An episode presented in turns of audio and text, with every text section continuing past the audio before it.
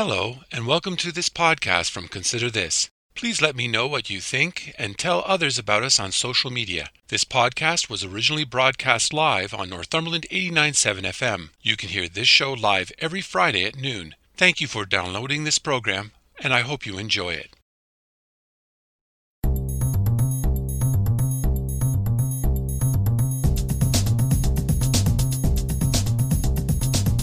Hello, I'm Robert Washburn, and welcome to Consider This Northumberland, a current affairs program dedicated to the issues facing our community.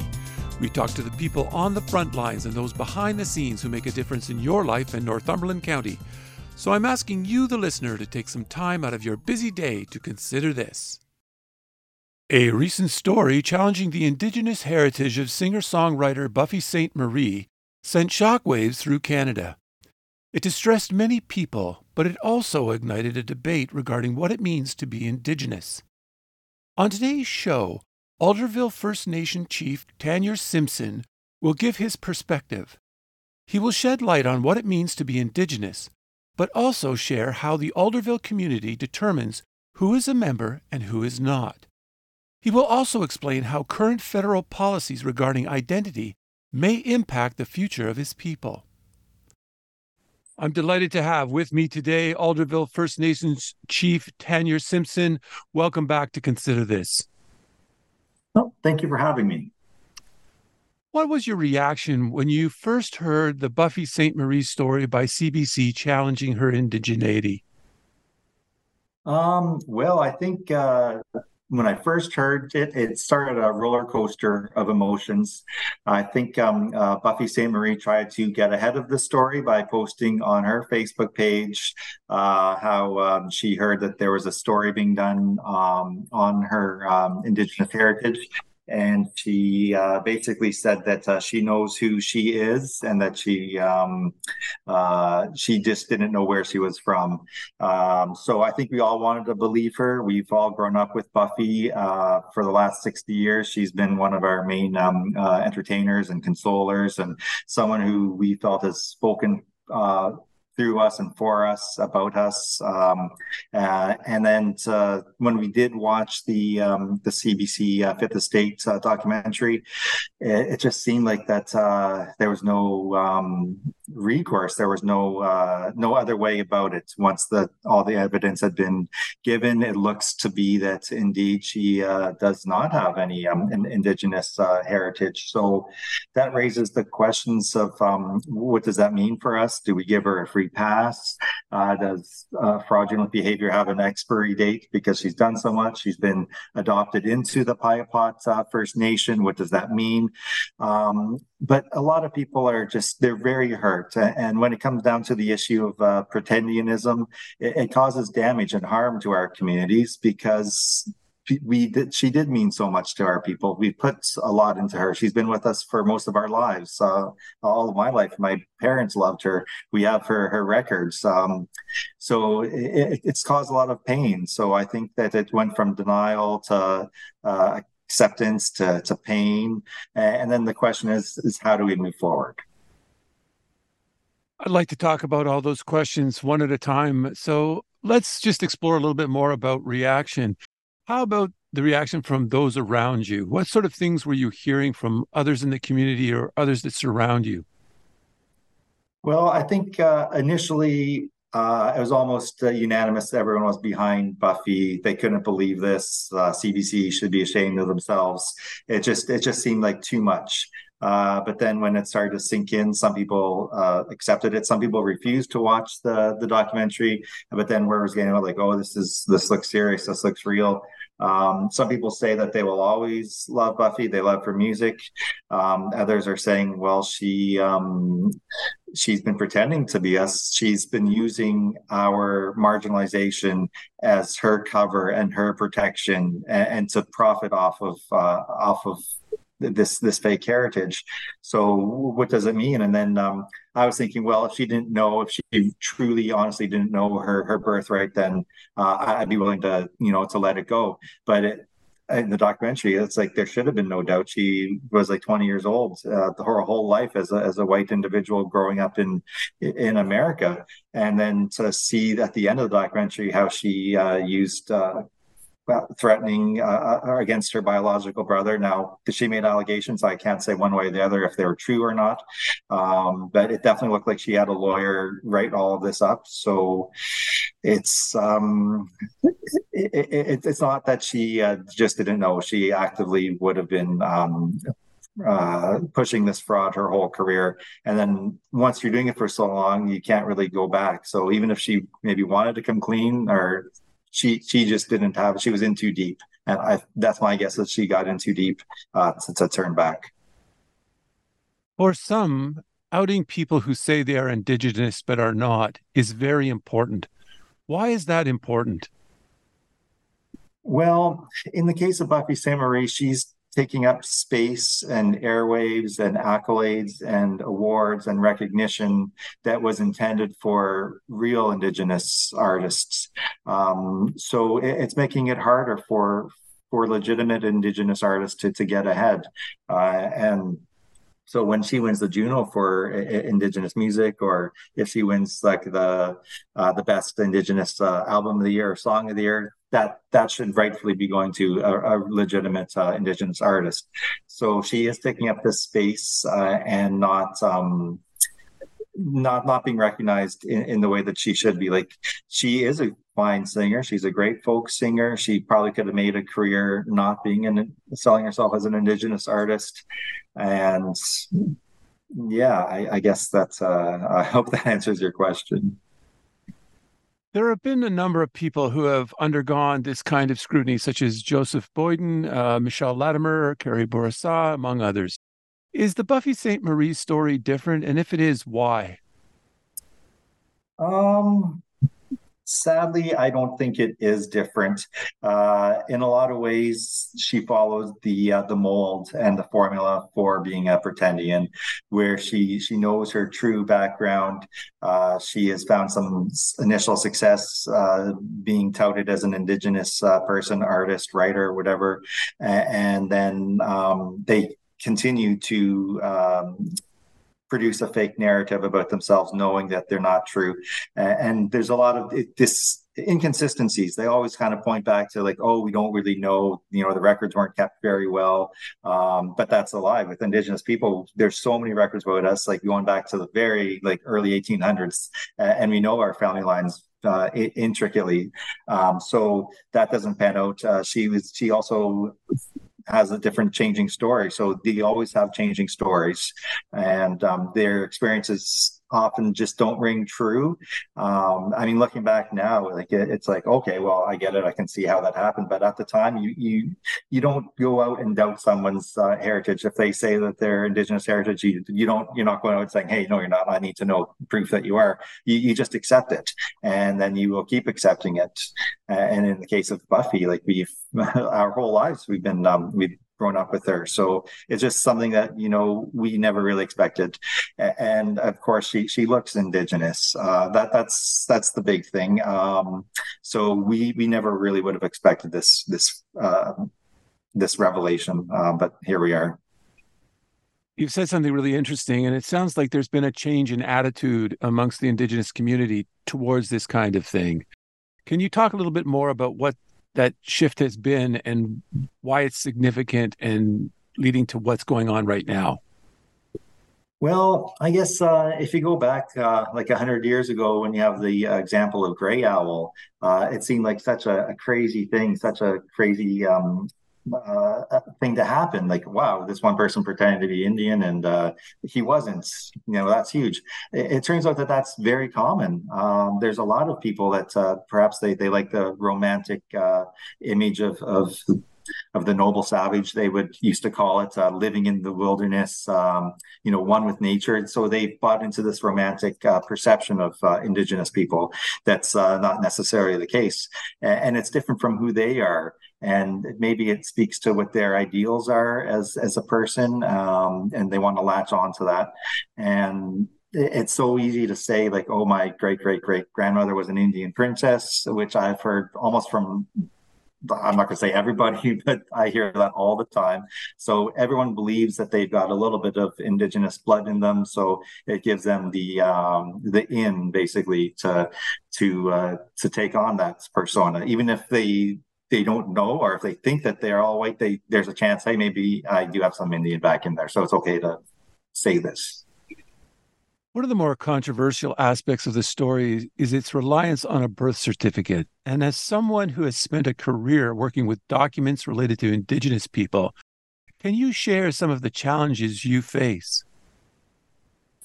Well, uh, we you have to understand how the records are created. I'm not um, an expert on uh, American birth certificates, but uh, that expert that they had on the Fifth Estate, she knew how these records were created. She was able to authenticate that indeed, you know, this is uh, th- it's the right format. And I think that the the one proof uh, that it's real was the fact that it was in a numbered sequence. Uh, it, it, was given a file number in order. So uh, if Buffy's story that you know, um, you know, they they issued it later, then it would have had a different number on it than the one that from the moment she was born she got the birth certificate. So to me, uh, from someone that understands records and knowing how how these work, that that makes sense. You wouldn't have been able to uh, retroactively put that uh, birth certificate into a sequence and that, that, number being held for them. So that just uh, that that blows that part of the story um, that Buffy was trying to sell. Can you explain to listeners what it is you exactly do with documentation and how you use documents in your business well, uh, in my work, uh, for those that aren't aware, I um, I, started a, a, research company called Wampum Records. We're a historical archival research company that has been um, uh, contracted by the federal government to resolve claims against the crown from uh, survivors, where we go in and we have to make sure that uh, the claims are true. So we have to go back into the records. We have to find the students' uh, records if it's residential school. We we look at the uh, admission and discharge records. We look at the quarterly returns. So these records are all being kept for internal purposes, not uh, to prove um, like litigation, you know, 50 years in the future. But uh, these records were kept for a reason. They're usually based on funding. So uh, schools were funded on their nominal rolls, how many students were in there. So these were records that just had to be kept as, as daily housekeeping. So you know what they look like. They're standard forms, and the forms change through the years. So you, you know what a legitimate document is. And if a fake one were to pop up, you, you all types of alarm bells would be ringing. You know, like maybe a 1980s form, but being filled out with your 1930s information, you would know right off the hop that's that's incorrect. So uh, and working off from government records, it's quite a bureaucratic system. They kept uh, quadruplet copies of almost everything with uh, Indian residential schools. So um, you would always probably be able to find the documents at some point. I'd like to talk about this in a local context as well. How do you determine who is a member of the Alderville First Nation? Okay, uh, so there's two um, criteria that need to be uh, met. Um, you need to be uh, a status um, First Nations, um, so that's uh, Indian status under the Indian Act, and you also have to uh, be a member of Alderville, uh, usually by uh, birthright. So your mother or your father or both uh, were Alderville members. Uh, therefore, you are born as an Alderville member. Um, and in the past, we accepted transfers from um, other First Nations. So if you had, say, someone from Hiawatha who wanted to move to Alderville and transfer to become an Alderville member, we would uh, um, basically have to ratify that through the community. If the community says, yes, we accept this person, then we would grant them um, Alderville membership and uh, vice versa, Hiawatha's membership that would cease with them you say the community decides how does that process t- take place? And is it is it have to be unanimous? Is there a percentage? How does that work? Well in the past we don't do this anymore. It's been uh, i'm, going to say 30 years since we've allowed it to happen maybe 25 but it's been a long time. Um, uh, from what I understand, there was a community meeting. It would be discussed. The person trying to transfer would make their case to the community, and at that point, there would be a vote among the people in attendance if uh, if they would like to have um, this member join.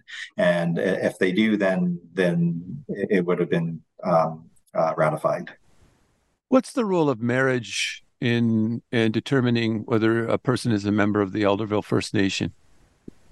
Well, if you're looking prior to uh, Bill C 31 in the mid 1980s, uh, if you were an Indigenous uh, status person and you were to marry a non-indigenous uh, woman she would be granted status. And vice versa if uh, indigenous first nation status woman married a non-indigenous man she would lose her status.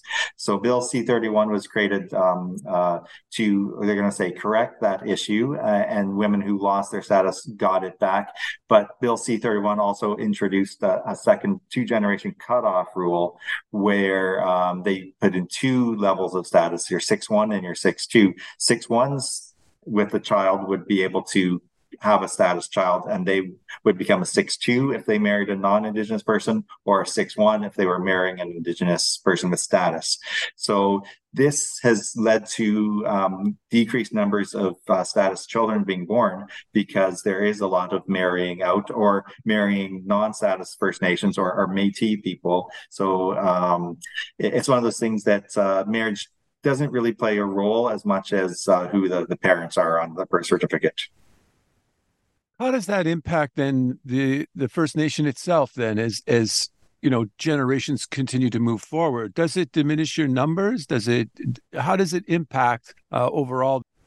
Well, that's a very good question. We've done a few studies. Um, the studies have actually shown that uh, in the future there will no longer be any status uh, Indians born in Alderville. Um, the number keeps getting pushed back, but we we know that uh, unless things change. Um, status Indians will disappear from Canada at some point because of this. And, and, that was always the intent of the government. They're always trying to eliminate Indians. So if they were able to do it this way, then they could. So um, that's the the harm of Bill C-31 is it was uh, introduced to correct and uh, um, uh, what they saw as uh, an injustice, but they actually uh, put more injustice into it. So um, we we understand it's it's a it's a problem. So I mean, strategically, like if you're an indigenous person, like especially a six two, and you want your children to have status, you would have to marry someone who has six one or six two status on the reserve. You can only pass your land and property down to a member of Alderville. So if you no longer have status children, you are not able to leave your estate to your children. Um, and this is becoming a big problem where residents, members are passing away and they have no status members to pass on their, their property to. Is there an active advocacy going on to correct this? Not enough. Uh, there's there's murmurs, there's talk, but we need action right now because we know something like this is going to take 25 years in the courts uh, once we start a, an official formal process. So we we really should be acting yesterday to to address these issues. Um, but there's so many issues facing First Nations in Canada right now. It, to me, it's it doesn't seem like it's it's gone the um uh given the importance that it's supposed to have. So uh someone's got to spearhead this and if uh if it's got to be uh Alderville then I, I think we should do that. You know if there are cases where people have had their indigenous identity questioned by the Alderville community um, well, Alderville, everyone knows everyone's business. Uh, so we we accept adoption. So if um, uh, an Indigenous uh, member couple adopted a child and they were granted um, status, we accept that. We accept them in.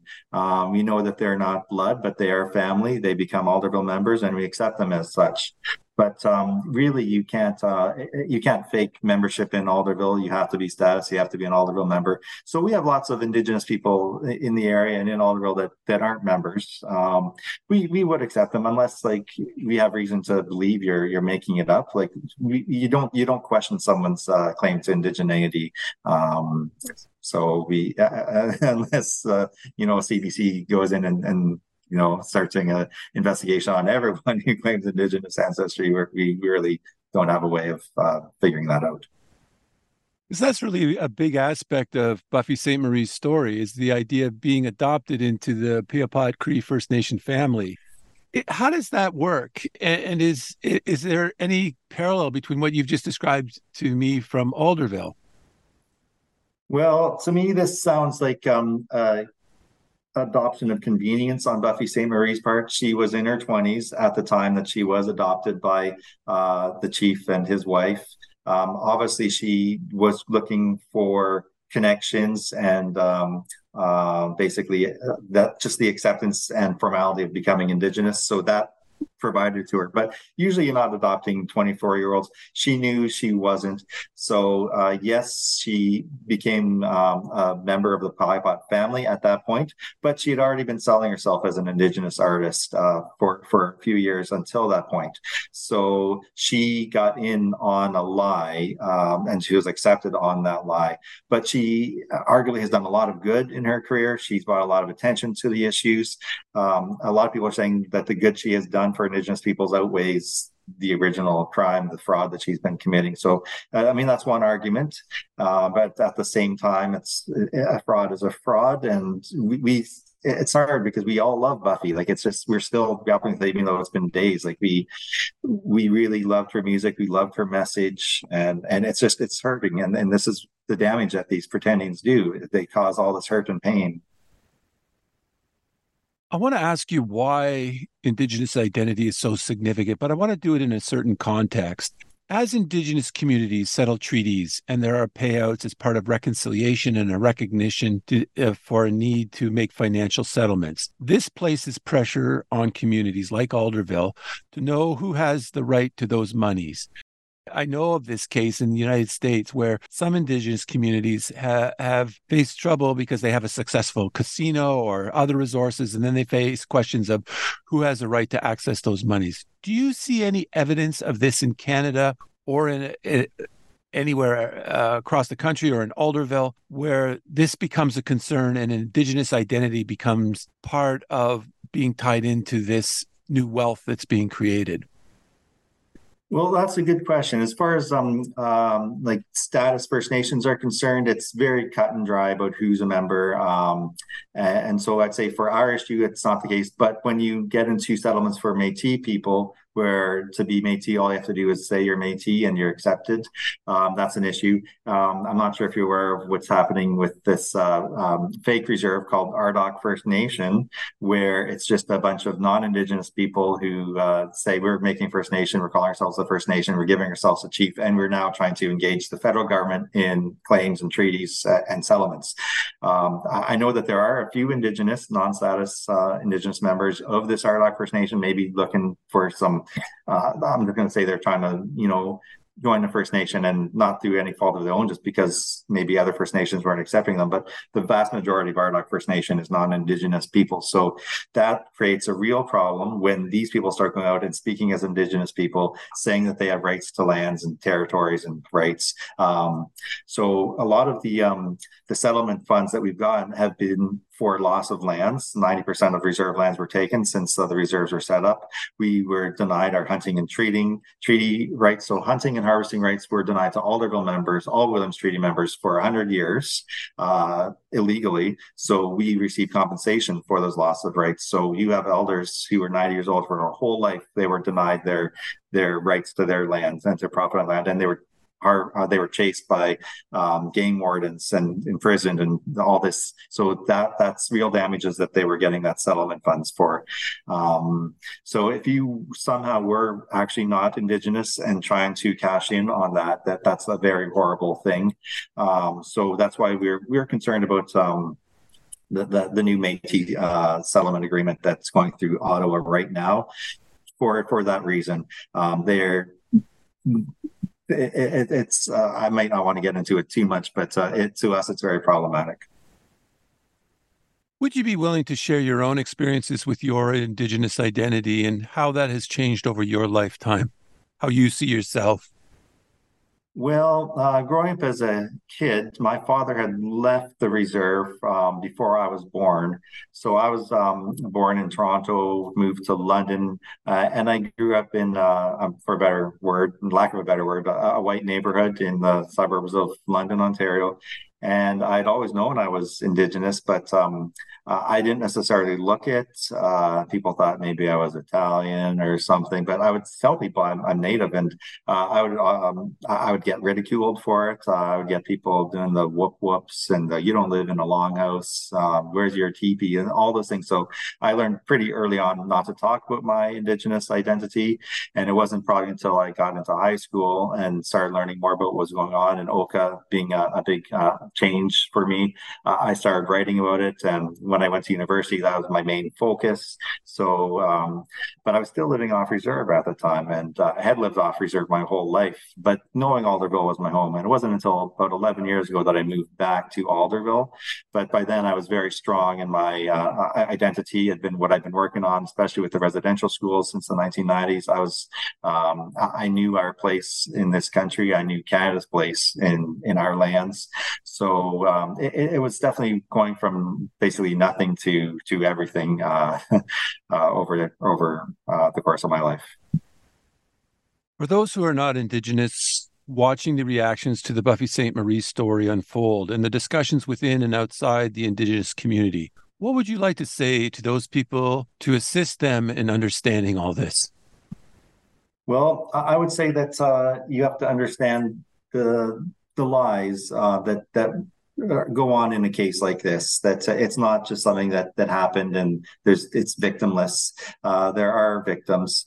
And uh, i got a number of non-indigenous um, friends who who love buffy and this story hasn't actually changed their opinion of it. And they're like they don't see what's wrong with pretending to be indigenous. So to me that's that's probably the biggest surprise for me is that uh, uh, non-indigenous people uh, are willing to let this slide um, and, think that it's really not that big of a deal. They don't they don't get it. They don't understand why it's a problem.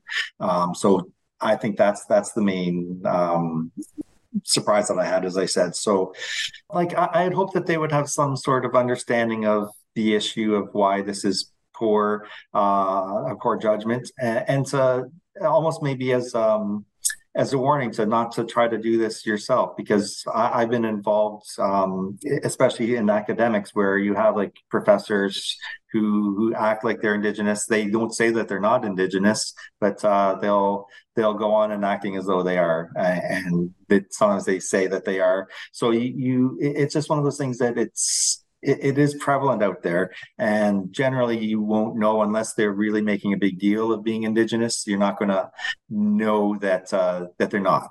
Um, but it, it should be just more um, more understanding is what I'm asking for from the non-indigenous population that this is a bad thing. And you know, if you don't see it, just listen to the people that are uh, are talking about it because we understand the different layers that you have to peel back to fully understand this issue, and um, it, it's very harmful. It's a detriment to the uh, indigenous people that are competing uh, for the space uh, that the imposters are, are holding. And um, they, the main thing is, is that someone like Buffy didn't have to grow up being marginalized. She didn't experience all these ills and uh, malpractices against herself that she's claiming to have done, and uh, that that hurts because you know we she claimed to be a 60s scoop uh, survivor, but just that that policy didn't happen when she was born. So we know that didn't happen. So she's claiming all of these damages done to her specifically that that didn't happen, and and there's real harm in that. You've talked a lot today about trauma and hurt amongst the Indigenous community. How does the community heal? Well, uh, we always come together in um, times of hardship, uh, and there's been several different types of hardship in our people over the years. So uh, we're we're used to being disappointed. We're used to being lied to. We're used to getting the short end of the stick. We're used to being marginalized, uh, and so um, that's we we uh, get our strength from each other, um, from our members in Alderville, and then our members in the uh, the Williams Treaty First Nations, and then it spreads out from there. Like we're really we've all experienced the the same issues from uh, East Coast to West Coast. Like we might not be the same nations, uh, have the same culture and society and language, but we have we the shared uh, commonality that we were uh, Indians, as the government like to call us. So we we do come together, and we're coming together on this. and I'm going to say that uh, there has been a shift in people's uh, take on this issue. At first, we, we, were all in denial. We we didn't want to believe it. Then, you know, well, she was lying, but it wasn't really that bad. And now it's like, well, she was lying, and it is really that bad. So everyone comes to it at their own time. But um, I, I, think. Uh, you know, we, we uh, it's been just a few days, but uh, who knows where we're going to be in a week or a month. Uh, what is the future of Buffy? We don't know. Uh, is she going to still perform? Is she going to come clean? That's the big thing. I think uh, if she were to come clean now, then we can all start healing. Uh, we can say, okay, phew, she's come clean. Now we can deal with it. But if she continues to um, to, to, sell this falsehood, then we're not going to be able to heal. We are still going to be in turmoil amongst ourselves about what this means. So Buffy owes it to, to all Indigenous people to, to come clean about this. Chief Taynar Simpson, thank you so much for talking to me today. Uh, thank you for having me, Robert. That was Alderville First Nation Chief Taynar Simpson. I want to thank my guests this week for talking to me, and I want to thank all the listeners for tuning in today. Please join me again next week when we will talk to the people on the front lines and those behind the scenes who make a difference in your life in Northumberland County so please tune in. If you would like to listen or share this or any podcast, please check out my website at consider-this.ca. There you will find past podcasts, news, and other information about life and politics in Northumberland County. Or you can go to the radio station's website at northumberland897.ca. I'm Robert Washburn. Thanks for taking time out of your day to listen in, and I hope over the week you will continue to consider this.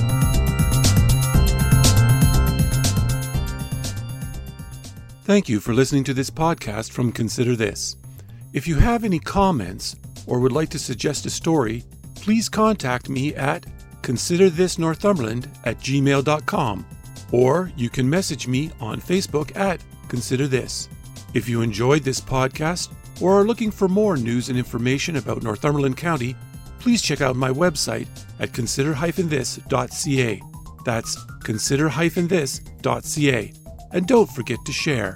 And again, thank you for listening and stay tuned for more from Consider This.